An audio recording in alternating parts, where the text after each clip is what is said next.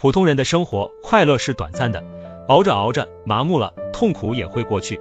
我们的日子更多的是平淡，在平淡的日子里寻找幸福是每个人的追求。人们总是把幸福解读成有有房有车有事业有面子，可是有得就有失。有房有车的背后是房贷和车贷的阴霾，事业的背后是压力和忙碌，面子的背后是活在别人的目光里。其实幸福可以解读为无。无病无灾无担忧无痛苦，很多人不明白，有其实是给别人看的，无才是属于自己的幸福。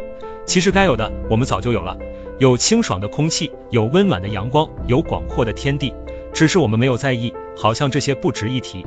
让人羡慕的我们也早就有了，有平安的环境，有健康的身体，有家人的牵挂，只是我们没有珍惜，好像这些理所当然。人生没有幸福不幸福，只有知足不知足。